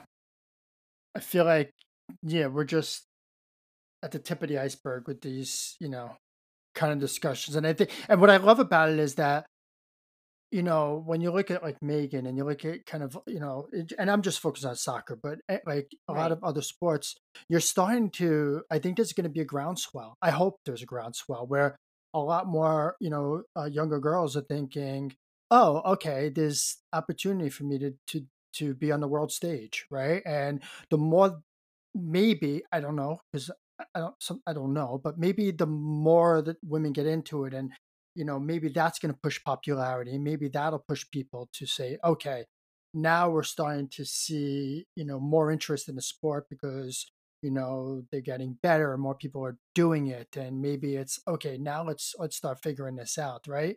Um but i think they need to do something sooner than that Right, so um, to, to entice to entice more people also right? So I just took on a job as an assistant prof at U of T, and Yeah. I was super. I'm super excited about it. I'm excited for the year, and I, you know, I look at it and I go, you know, there's several faculties at U of T, and we could all learn from each other, but it's such a closed door and such a closed silo, and I think the same thing happens in sport. Like if medicine has reached parity, you know, Mhm. not only do other faculties need to learn how to do that, but why aren't sports asking education, hey, how'd you do this? Like, what'd you do? Like, how can we learn from you? And as opposed to thinking that that everything happens in silos, where you know I am a runner and I go to running club, and what happens at running like fight, what happens at Fight Club, what running club stays Yeah, at running yeah. club. But it shouldn't be that way. And there's lessons, you know, eh, you know, as and as a coach and, a, and an educator, I go, okay, coaching really at one point stepped back and looked at education and said, okay, we have a lot of similarities. We're trying to, we're each trying to teach a skill. You're trying to teach math, reading, comprehension, spelling, etc. We're trying to teach the fundamental, you know, skills of like run, jump, throw, right? Like start there, Yeah. go super fundamental. How you get there is a very similar path. I think education is missing the piece of what we do on coaching to make people really good is figure out how to motivate them, how to empower them, and how to give them the tools to be great. Education hasn't done that yet, where everybody is treated the same and everybody's supposed to go through the same education system. And so now if you then sort of like go up even further to what, you know, Dre was saying about sport, why aren't we learning from these different facets to say, okay, this person's already done that. That failed. Let's not do that again. Right? Where are the strengths that we can pull from here so that we can get more women running, that we can get more women playing soccer, that we can get more eyeballs watching women soccer players, like more more people watching cycling. Like in cycling, if you look at cyclocross and mountain biking, women's is way more exciting, way more eyeballs, like way more, probably way more money. Men and women are still play, paid the same, which is fine. Arguably, should you be paying the women more? Probably not, but whatever. But they obviously learned something somewhere and they've made that Mhm. exciting. Bring that now to road cycling. From road cycling, bring that to Nordic skiing. From Nordic skiing, right? Or from tennis, bring whatever they've learned in tennis, bring that to the other sports, bring that to the WNBA. Like, make it like learn from other people as opposed to treating us all like silos. Mhm. Excuse my rant. and then stop no no no no no No, this no, is no. perfect and then Always and don't and and don't and, and don't wait for the fans and the viewers put it Mhm. out there Right. first Yes. and then and then you get the fans and viewers Yes. and Feel the we- stuff. dreams. yeah. If we build it, Yeah. Feel they the will dreams. come. Yeah. They'll come. That's Absolutely. exactly right. Because Okay. to me it's actually um it's more entertaining because uh these individuals should be an, at a, a disadvantage. So when they do it it that should be more exciting. You know we've seen you know the guys you know play the basketball. We've seen all the things that are typical and uh, no one wants to own that to say hey here's something and, and all of these were not popular or they weren't something before uh, it took a you know a, a, a, someone that's dedicated to want to keep pushing that out there. Basketball wasn't even a thing. You could it, it, was invented. So the idea that they kept putting it out there you know duncan wasn't a thing because that they, they took that out of the game and then now it's like part of the entertainment piece. But essentially what i'm saying is that no one person wanted to own that. Even right now as you mentioned the faculty not. Um you know adhering they're just like yeah i'm just here nine to five i'm just trying to get this done because you know if i try to go against the grain i might be penalized for it or i won't get through the day um but yeah i, I think ultimately everyone has a, different outcome on, what they want to see as a result but you speaking up would um you know shine some light on that space maybe, or get me into a lot of trouble. One of the two. One of the two. It's fine.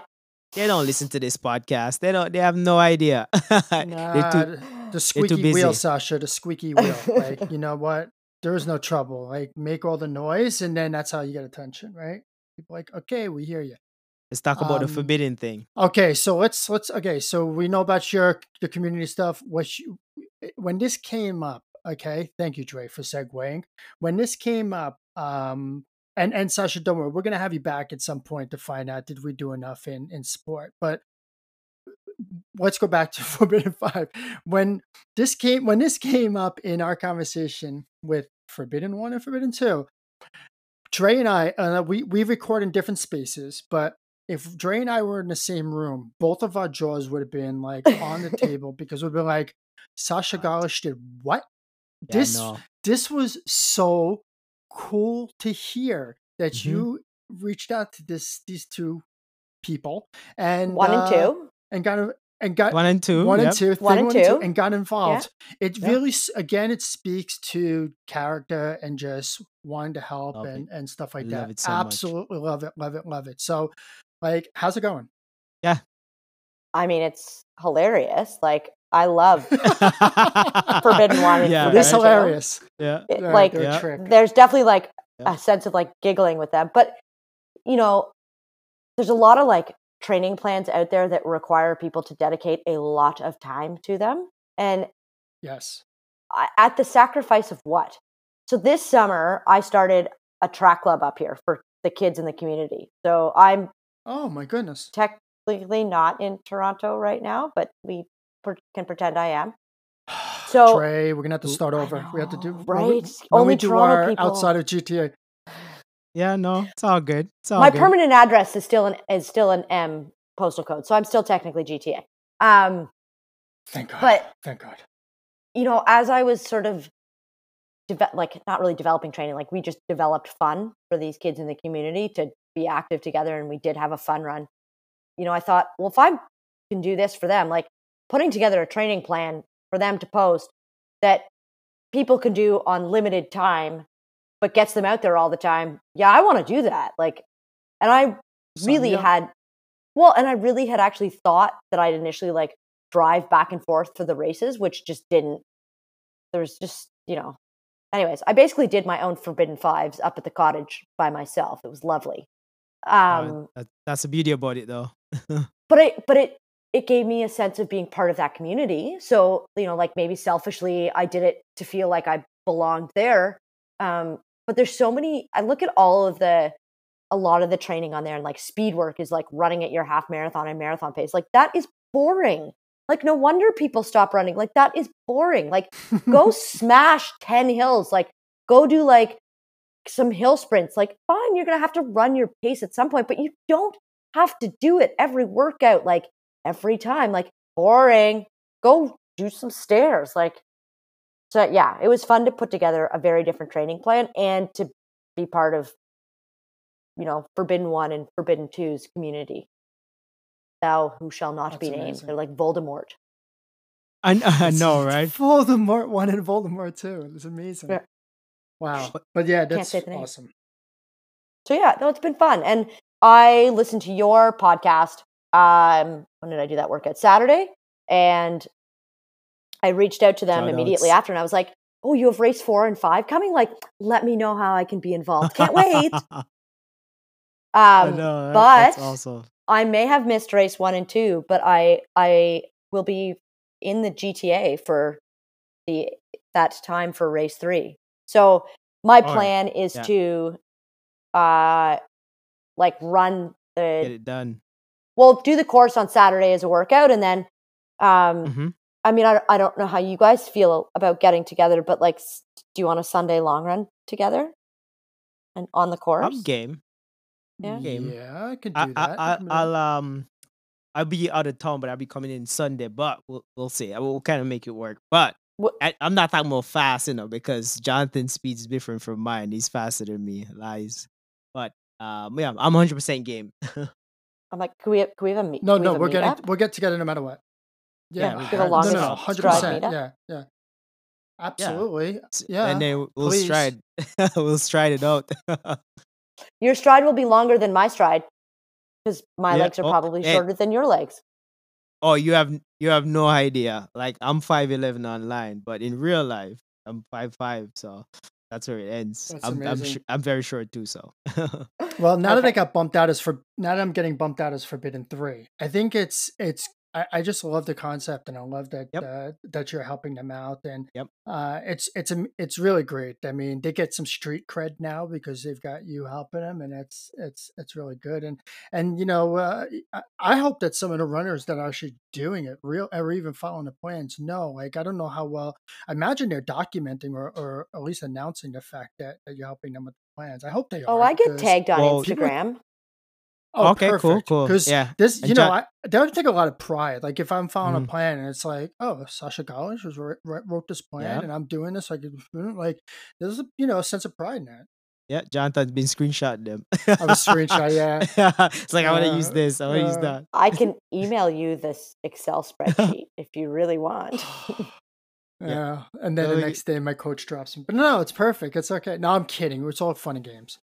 Um wow. We we've been in this. Uh it's Sorry. been an amazing conversation. No, it's been absolutely thrilling, Sasha. That's why I- you're on. I promised at one point, so I, I really didn't want to do this, but I'm gonna do it anyway because um like I don't I I think people need to understand I have no problem embarrassing myself. So last year, um I was I don't know what the heck I was thinking, but I saw you after I think it was a waterfront 10K. Pretty sure you uh you were you ran the Lululemon waterfront 10K, right? Last or you were year, always hanging out there? Was it last year or the year before? Or were you just two hanging years out ago, there? two years ago, I won it. it last year, last year I broke my foot. Okay. I'm pretty sure that I saw you. It must have been two years ago. Um, I and you know, you know, hopefully you don't remember this, but I came up, I walked up.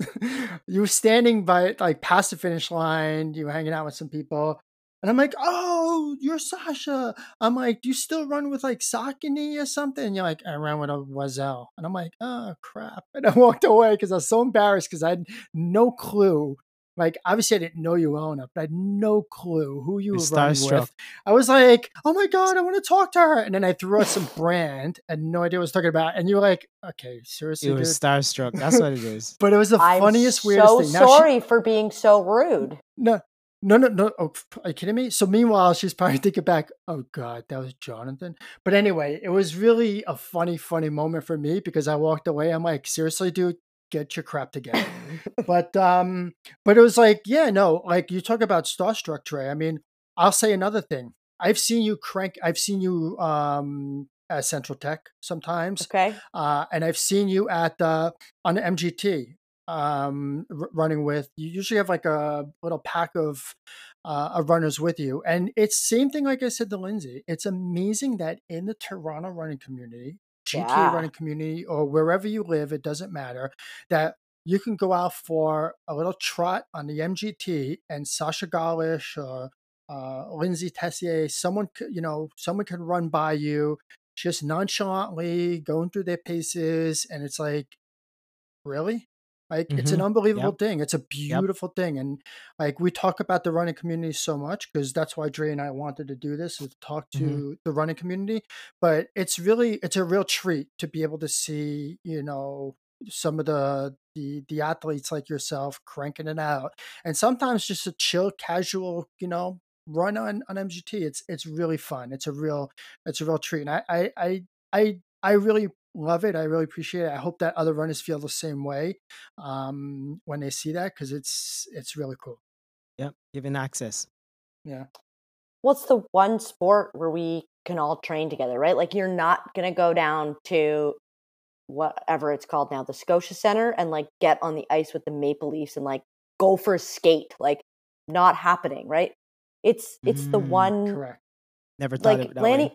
Well, Lanni Marchant said this to me once upon a time, and I think she said it in an interview to someone. Like, running is the only sport that you can line up on the same line as an Olympian in the same moment. It's the only place. It is the Mm. only place in space that you all get to come together, and I think that's why it makes it such a special community. Yeah. No, it's it is true. You're absolutely right about that. Yeah, that, I never even thought of it that way. You're absolutely right because if, if it was cycling, you needed a carbon fiber bike. You know, As Well, you said, also can't don't have a tour ice, license, access. Dre. Like, forget the carbon fiber bike. Like, you're not in with uh, the A- y- that's a AOS or whatever. Yeah. Oh like you- man, Yeah. that's why we started string track club. You can't even, you know, anyone could just come out for track. I uh, for love free. string. I So, can't even get uh, tell you how much I love string- that kid. He's always going to be a kid to me. I know he's a young man now. I love him. That's what's up. But yeah, it's, I was saying I'm name dropping, and it's like, yeah, I know that person, I know that person, and I had no idea. It would have been the other way around. Like we all know of you, but uh, you know, just just you uh being able. You should to, have String on the uh, show and ask him some funny Sasha stories. He's for sure got lots. we definitely have string on. I, what is it, last weekend, Jonathan, you were out there? I think uh, Jonathan and I were out there maybe the uh, week, week ago. before, Yeah. two weeks ago. Yeah, two weeks Yeah. ago.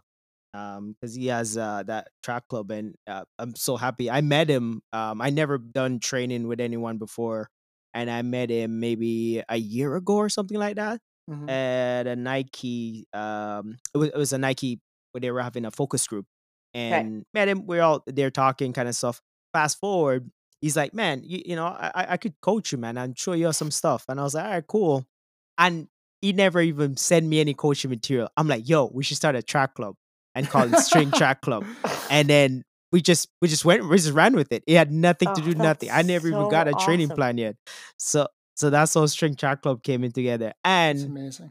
and who put us together? Equa. So it's Really? like Equa invited us to the yes, that's how the, Ah, I the story love that. came. Equa invited us to the focus group, and then him and I connected, never met, and it's like, yeah, yeah, I'll show you coach, and I'm like, yeah, yeah, I'll bring you to my cruise, and then it just turns out to be like, boom, string track club. Uh, just because just like you mentioned, having a license and trying to get on a track. Like, no, we're just like everybody should have access to start doing something like that without getting injured, obviously. But um, yeah, it was always I, I was never part of a varsity thing or was able to be able to do any of that. So I was like, you know what, let's do it because um, it was uh track mafia in London has something like that. So I'm like, yo, let's do that. So that's where it all stems from. So cool. I love this. I love this small world. Very small. Speaking of speaking of small world, I, this is a question we ask everyone, Sasha. I am so so curious about your answer. Yeah. Who who should we speak? Like, who would you love to hear from on this podcast? Oh man, so many. Um, so I think there's some really cool things happening in Hamilton, which is GTA. Um, so Oh, Anthony Yeah, sure, that's Romano, okay. Anthony Romano and uh, Reid Coolsaet have started Bay Shore Track Club, I think it's called, and it's a free drop-in session um, for anyone in the Hamilton area to come run the Bay Shore Loop. Um, I'd love to hear more about uh, the genesis of that. String, obviously, want to hear from String, Equa Yes. in what she's doing. And I know it's not running, but you know, I think the Mandem Cycling Club, like their growth and what Mm, they've done this summer in uniting this city is unbelievable. And I think their story, like I don't know that I mean he's quite famous now, but you know, like if you can tell that story on your podcast, like I, I think there's stuff to be learned from different sports, and that they have done such incredible work. So those are my It, it top is a, a, a awesome four. story. Hmm. yeah. top Oh, that's amazing. That's he wrote Chris. something. Yeah, Chris wrote something recently about like about the whole genesis Yeah. and how it started and like how it was like overwhelming at first, Yes. right? Like, it's Yep. like yeah. Must have been. Um, but it's an amazing story. I love that. I, I, I, yeah. I mean, I'm, I'm game for that. If Chris would come on here, I would absolutely love to talk. I could get him about on, man. I, it's uh, we just Yeah? talked about small world. Yeah, for sure. I, I his think it'd be great. neighbor, his neighbor, which I just no, oh, you no, told let, me let me step you back. told me this. You told me this. I was just out with his uncle. Oh my gosh. we- you can't. I know, but you didn't know, right? You didn't know. Like, I didn't know. So the idea is I didn't know, and then um, eh, uh, my neighbor, his uncle, was like, "Hey, you should go ride with Chris." I was like, "Yeah, yeah, yeah." it's like, "Oh, he does a Mandem thing." It's like, "What?" And Oh then my fast forward, I told Chris I was losing his mind. But I was literally just with his uncle at Walmart just now. We were getting his phone all sorted out. But yeah, it's it is.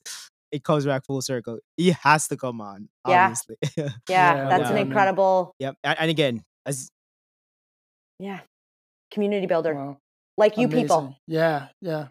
Like, like you, Sasha. like you. but- yeah. But that's what it is. It's like um, we talk about the fact that there's a podcast. It's like we knew these things, but never really put it together, and you never know who knows who. So here's an outlet for us, and um, it's for runners by runners. Um, and with that being said, this is the longest stride podcast. Amazing. Thank you, Sasha, so much for joining us. Thank you.